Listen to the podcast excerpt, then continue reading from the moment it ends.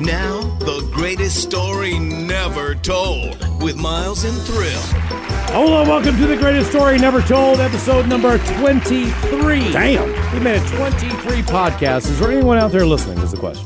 I don't know. So 23, so we do it what? Once a week. So 26, we're at the half year mark. It does not feel like we've been doing it that long. Mike, when does uh, season one end of the greatest story never told, where we take a month off and then uh, come back with season two? But wait, wait. If we're going to do that, if we're going to do that, so I would say 26. That used to be the old, when we were growing up, they had a TV show, went from September to May, basically commensurate with your school system, average 26 episodes. But what we need to do is leave them with a massive cliffhanger.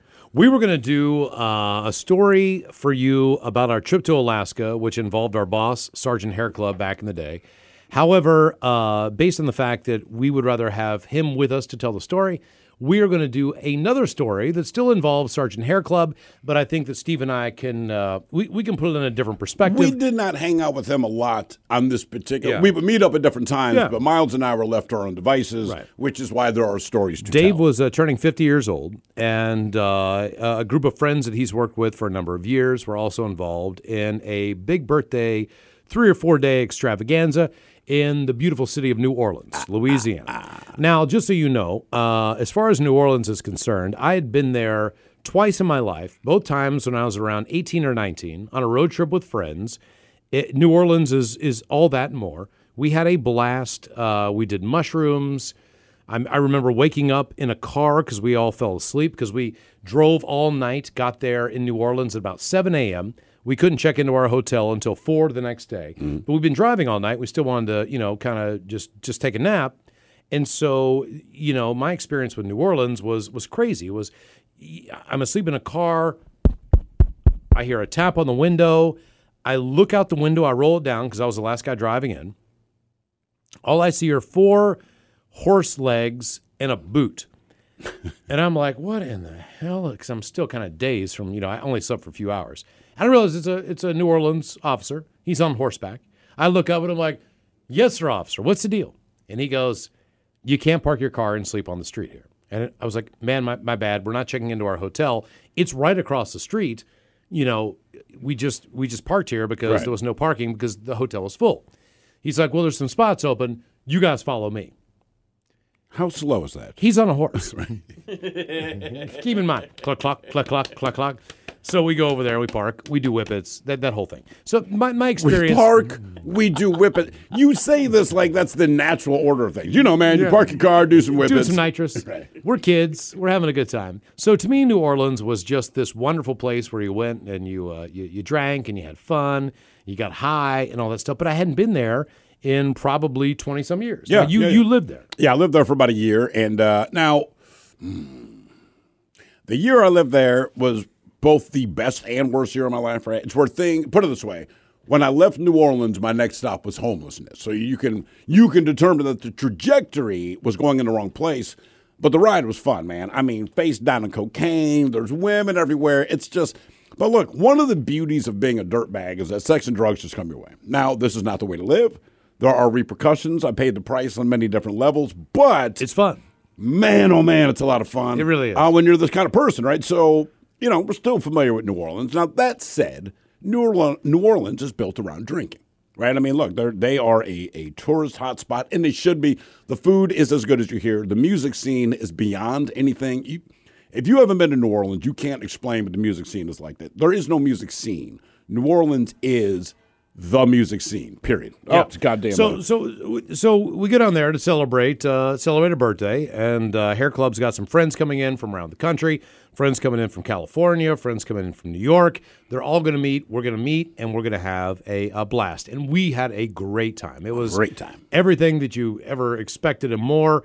The W in downtown New Orleans is one of the greatest hotels ever. They got a dance club going on. Casino attached to it. Oh yeah, it's uh, Harrah's is across the street. It, it's it's a good time. Now keep in mind that some of the people who are coming in, we all have our own vices as far as what we need to protect each other, as far as what we know to be true about one another. A lot of the guys that are with us are foodies. They're guys who are going to go and they travel all the time to different cities. They're going to go to the best restaurants. They're bringing their own wine because they're going to. It's a 50th birthday. They're going to bring the best wine, bring it into the restaurant. This is going to be debauchery meets Class. class, right? Well, Miles and I were responsible for the debauchery part. we are not part of the class. No. but we still we hung in there and we would go out steve and i went out and we would start drinking just i mean we would As soon as we got up. yeah Well, no, no. As soon as we left the hotel, so you get up, you get dressed, you shower, whatever. But say it's 9.30, 10 o'clock. Before we determine where we're going to go to get breakfast, we go to the bar to have the discussion. So that involves at least two beers and probably at least three shots. Sure, sure. easy, right? And that's how you start the day. at this point in time in the relationship that i was in uh, every time i went out of town it was a natural disaster would happen like the moment it would it would be 12 hours so the natural disaster the next day was someone was either trying to break into the house or someone did something whatever it was it, It was needs your attention it needs my attention immediately, and I need to focus on this instead of have a good time. So I go through all that. After we're done with that, I determine it's time for me to get hammered. So Steve and I go to a bar in uh, in the French Quarter, and it's probably about noon or so. And at this point in time, we're deep into tequila, Right. Because Aha Toro was the sponsor for the shot of the day. We're really enjoying our different types of tequila. We sit in this bar. A couple things we did not notice. The first thing we did not notice is is this bar is basically sitting on a carousel. This is important to know. In other words, this bar is on a circular rotator on the floor. Like the Space Needle, kind of, right? It spins, but there's a seam, and you can see it all the way around the bar. We learned this after the fact. And the bar is constantly rotating all the time. Very slow. You don't realize it when you're in there, but where you walked in is even if you walked out the same way, you're going to be on a different street. It's This is- called Instantly Lost. yeah. so we sit down at the bar. The bartender is incredibly decent to us. He- No, no, no, no, no, no. Is incredibly decent to you. And I couldn't understand. They weren't mean to me. They were not mean to me at all, but I basically didn't exist. So Miles and I are sitting next to each other. I'd put my hand up when they walk by. Hey, do you guys need anything? And I could say, hey, man, can we get another round? And there's silence. And Miles would say, can we get another round? The guys are, oh, absolutely. Yeah, yeah. And th- this was all day. And I didn't take it personally. I'm just like, okay, sometimes you give off a bad vibe. Dude doesn't like me, whatever. But he's not being a dick. I'm sorry. He's not being terrible. So I'll let it go. Sure. I'll let it go. So we sat in there. We drank for like three or four hours. We knew we were going to meet, uh, meet up uh, Hair Club and his friends later on, who have been playing uh, bag tag with me for uh, the entire uh, previous day in the Garden District. We brought up uh, today on the air. We went there, had a great lunch, just got absolutely screwed to our brains. Uh, went out later that night. We were going to go to a strip club uh, buddy of ours just egging us on to go to a strip club, and we're like, all right, you know, and we're not really thinking about it too much because he's excited. We've got to watch out for a lot of his habits too because he likes Right. to gamble. Do everybody's kind of Right, looking out different- for each other, but uh, but he went. So we're like, yeah, man, we'll go to the strip club. So uh, we, we pop into the strip club, and uh, then it dawns on us, oh yeah, our buddy's gay, and this is a male revue, and this guy's up there, and Steve and I get one beer, and this guy does this thing where he takes out his penis and he whips it around, and it looks like you know there's like three feet on each side. He's like, it looks like a looks like, you a, like a. Cessna is going to take off with a propeller. This guy's got the biggest penis I've ever seen in my life. You could double Dutch with this. Yeah. Like like two little girls like didn't that red light and his thing was the yellow." helicopter. He come out and do the helicopter, right? You almost got a breeze from the So we're pounding this beer as fast as we can. Like, okay, you have fun here. We got to get the hell out of here. That kind of thing. So then the next day we go to this bar that's rotating around and, and do all that crap. Uh, we realize we're also in a, in a gay establishment. We didn't know that because we're sitting at the bar in the middle of the day and we turn around and realize, oh, well, it's all couples like us, but we're not a couple like in that situation. But then we kind of realize now we're hammered. We have been drinking all day long. And by the way, this is why the the bartender liked Miles. So Yeah. the only reason he ignored me, Right. he's hoping to bed Miles. Sure. At that point, no I'm idea. like, We had- cool. We had, no idea. We go out the wrong street because the bar has rotated around a few times. We don't even know where we are. We finally figure out what's going on. Steve at this point is blasted, hammered, hammered. So we find a way to get back to the hotel. And the key is we just need to shower real quick. We're going to go out to a nice place for dinner, and we just got to get our ass together. This is this is a place. The place we're going for his birthday. To give you an idea, it's a ten course meal. Correct. It's ten courses. They have brought, and when we say these guys like wine, I mean like the top notch stuff. We don't know crap about wine, but they do. They've brought their own wine. It is a ten course meal. This is being uh, pr- uh, uh, prepared by the chef, not his underlings. Like the chef is responsible. It's that kind of dinner. But It's we're going to go ahead and get effed up. First. But we still need to go back. We need to take a shower. We need to get cleaned up. We need to look presentable because we're going to this place. So we we stagger back to the hotel, which is in the opposite direction of where we need to go. We get into the hotel. I jump in the shower. I actually become alive again because just the, the five minute shower, I'm alive. All right, let's go. I walk in to the room, and Steve is passed out on the bed. I was drunk, Miles. And when I say passed out, I mean Steve and I have shared many a rooms, many a nights, under many circumstances. He's gone out. but this is a very this is like the dinner. The, Right, this right. is the This whole is- reason that we're Right. there. The reason we went to New Orleans is for tonight. This guy is the man. He's the chef. He's and, and and truth be told, it was worth every every every It was minute a of it. tremendous. I can't explain it, but it was Either that good. way, we're absolutely hammered. But I can't get Steve up. So I take off his shoes, I take off his pants, I take off his shirt, and I throw him in the shower. And then I turn the water on, and I'm like, "Wake up!" Is he still Wake up!" unconscious at this point? Yeah, and he's naked. I had to pick his ass up and drag him into the bathroom because we didn't have an option. Finally, he wakes up in the shower on the bottom of the tub and sits up and like, and then Steve just comes back to life. You know what I mean? It's like you know, water on a plant. It looks like it's dead when you come home from vacation. A give it little bit of water. and bam, it's back up. So yeah, right. So okay, but but Steve's still hammered. So he takes a shower. We so now we're walking down to this person's house who's going to host kind of like a little bit of a uh, hors d'oeuvre afternoon, uh, kind of a happy hour thing before we all left to go to this dinner.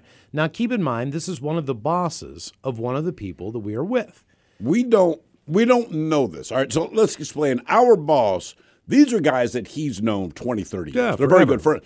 All of them have done very well, but all of them within their industries uh, carry significant weight, we Sure. will say. So Okay. we did not know that we were going to the house where this person, the house, uh, the person who lives in New Orleans, is the boss of one of these guys who, as far as we knew, was about as high up as you could go. Correct. And we're in the French Quarter. So you can't go get a doorknob at the Home Depot and put it on a door down there.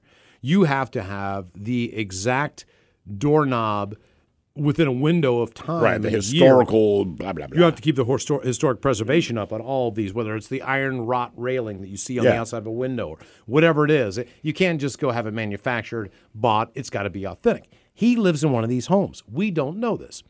Also, it's We're the- just looking for an address, right? So Yeah. our boss will say, "Meet us here." We don't know. We're just looking for an address, and, and we're closer we get to his house. We're like, man, But oh, we're man. getting to the we're getting to the to the end of, of the French Quarter where people actually live. Right, right. You know what I mean? Like the first area where there's homes, like Brad Pitt type houses, Sure. like where he would live if he was down there with Angelina, or whatever.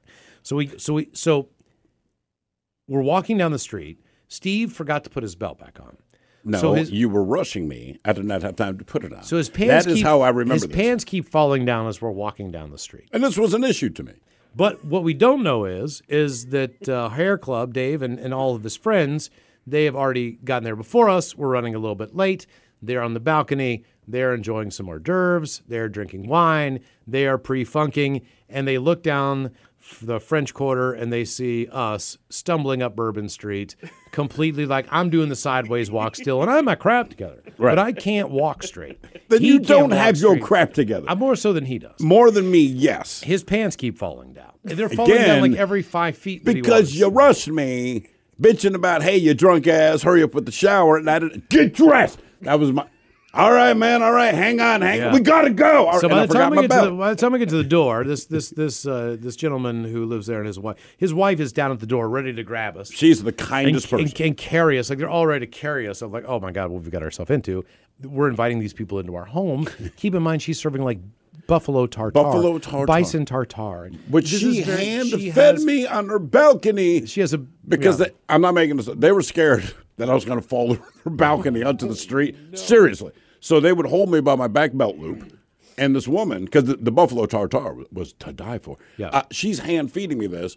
I remember I got a phone call from my wife as this is going on. So, well, she knew I was going to get hammered. I mean, like she ain't new to the game. As Castle says, you knew where the train was going when you bought the ticket, right? So we're not having that conversation, but. To be decent, I kind of walked away from where everyone was.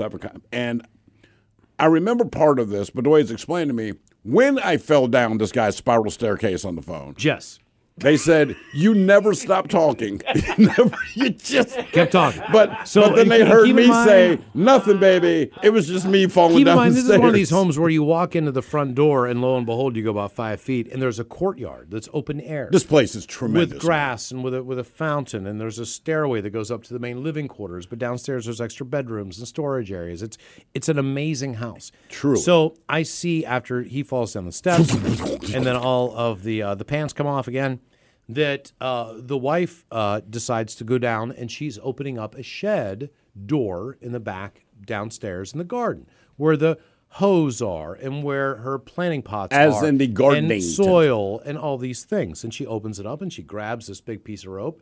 And I see her grab this buck hunting knife and she slices off a big piece of rope after she stretches it out from arm. They're not arm. racist, Mike. I see the look on your face, like, oh damn. And then she comes and she comes just like Tom Sawyer and puts the puts this belt of rope Yeah. through Steve's pants and then ties a square knot in the front with a rope. I mean, it's just sad. So he looks like I mean he looks he looks like he should be on hee haw at this point. You know, like it's just and so we go to dinner with Steve wearing this rope around his belt. And dude, keep in mind the way she tied the knot, like the bows of it are you can't hide it.